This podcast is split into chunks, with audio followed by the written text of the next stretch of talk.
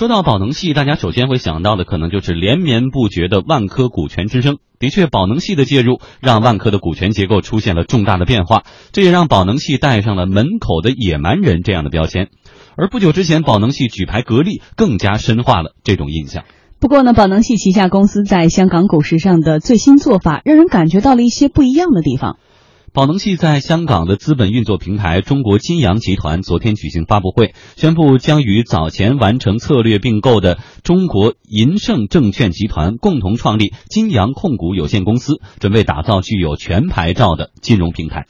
金阳控股表示说，未来计划实现拥有金融全牌照，业务范围涉及资产管理、财富管理、环球证券、期货、商品以及财务策划等等领域。今年三月，中国金阳发布公告表示，收购了六家公司，涉及的领域包括财富管理、信贷、金融投资等。截至目前，金阳控股已经获得了香港证监会颁发的证券交易、期货合约交易、就证券提供意见、提供资产管理的牌照。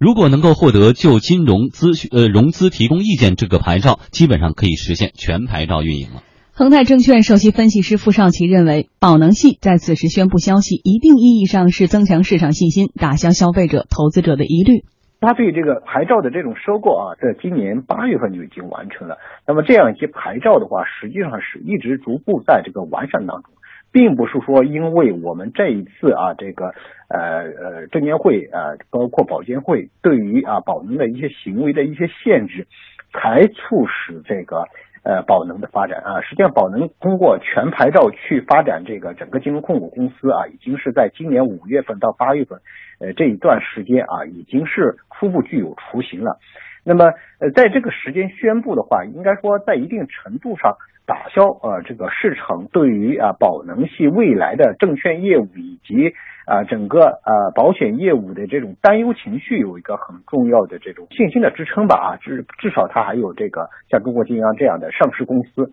所以它需要打消一些市场的一些担心。西北政法大学经济法学院院长强力教授则看到了更多的积极意义，他认为宝能系此举是对自身形象的重塑和提升，是具有积极意义的。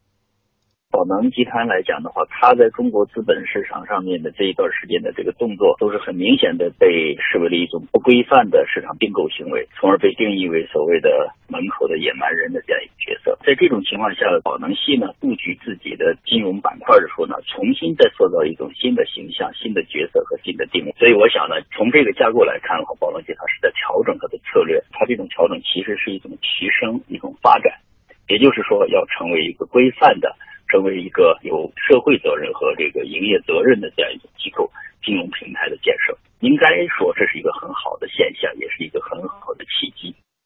有调查数据显示，自二零一四年年初至今年第三季度，A 股市场共发生了二百六十二次举牌，涉及一百五十家上市公司，举牌方耗资近三千亿元，其中保险机构独占大头。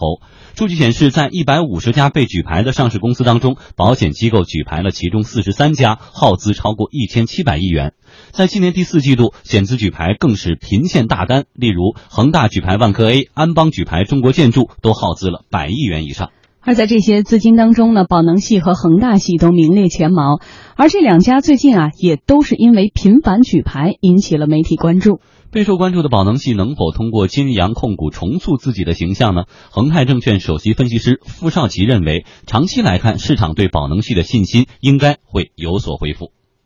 从宝能啊，在内地的万能险的被叫停啊，证券业务的未来的啊这个大幅度的限制，这种对宝能的影响应该还是比较大的。未来 A 股市场上的二级市场的这种举牌及增持行为的话，未来会基本上会停顿啊，所以这种影响的话还是无法消除的。呃，但是对于宝能系的话，它肯定是还想在这个独辟蹊径啊，这个发展呃整个呃全金融牌照之后的话。呃，会有一个全方位的发展啊，并非通过二级市场的增持这一种方式来发展这个呃它的整个公司。所以我觉得他这个做了这个宣布之后的话，呃，应该说呃让市场对于啊宝能的未来已具备了一定的信心。这个的话，我觉得他的目的应该是已经达到了啊。但是这个短期对他的这种整个呃证券业务的这种限制的话还会有啊。所以呃未来宝能系的整个发展的话。我觉得还是一个动态当中有好有坏啊，大家应该持续的关注。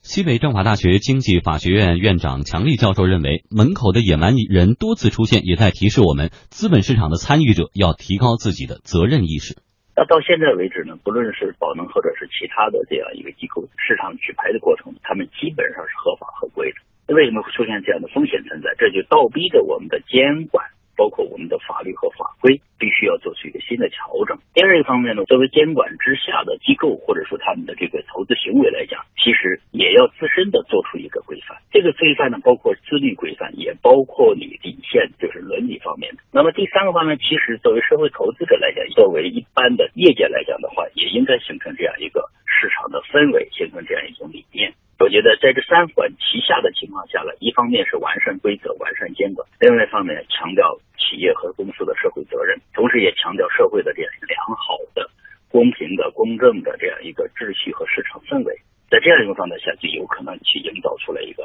良好的、健康有序的一个资本市场。嗯，现在有一种观点认为，险资呢也有保值增值的需求，而且是在法律规定的范围之内。所以，为什么这次举牌会引起监管层的注意，包括会引起这种舆论的呃一个呃，就是说指责？为什么？呃，因为我们知道险资实际上进入到市场之后，会给整个股市带来一个相对稳定的，因为毕竟险资是一个机构。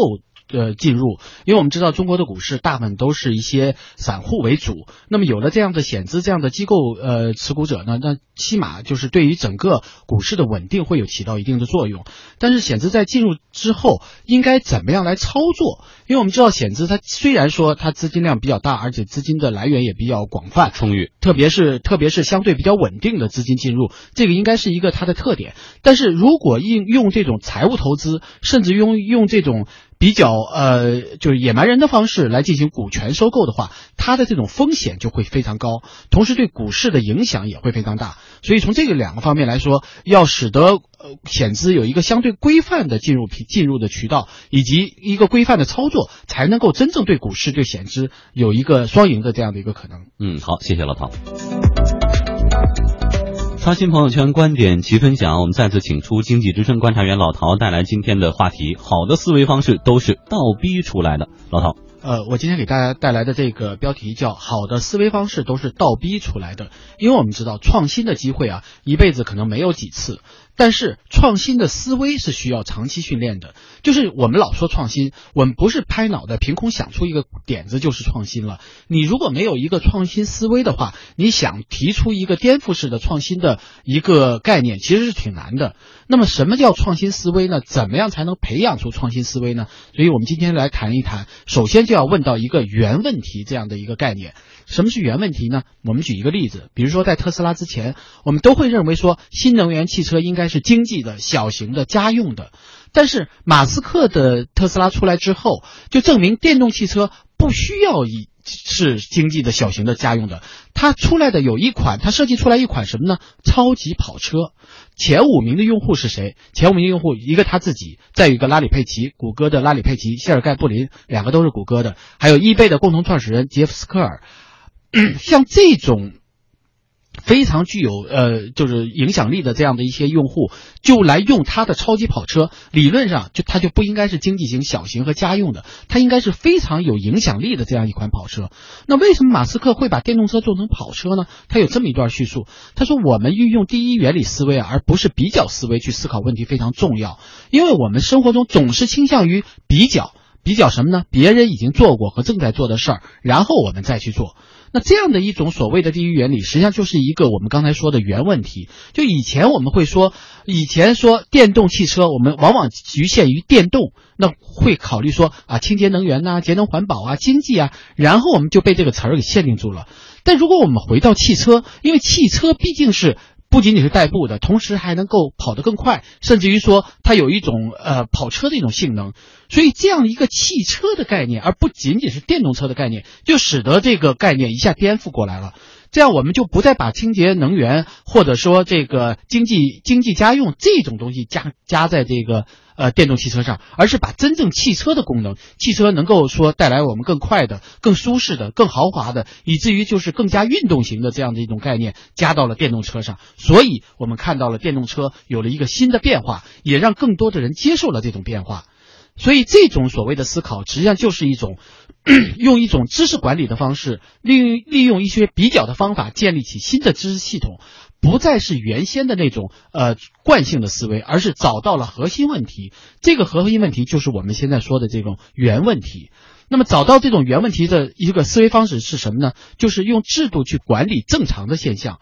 这样呢，就能够使得许多的这种呃思维方式能够跳开一些我们外在的一些呃影响，而找到真正的问题所在。比如说，你是一个很麻烦的客户，总是投诉奇怪的问题，那公司就会觉得这个人很麻烦。但是如果你把他当做一个例外去研究的话，他提的问题也许就是很有价值的，就是能够让你找到这个公司可能有未来成长性，甚至有技术推动的这么一个呃一个机会。所以，有的时候你要想想，我们在思考一个问题的时候，怎么去思考问题，怎么找到我们的原问题，怎么让我们的这个公司有了更新、更加多的创新的可能。那么，这样你才能真正的找到创新的这种优势。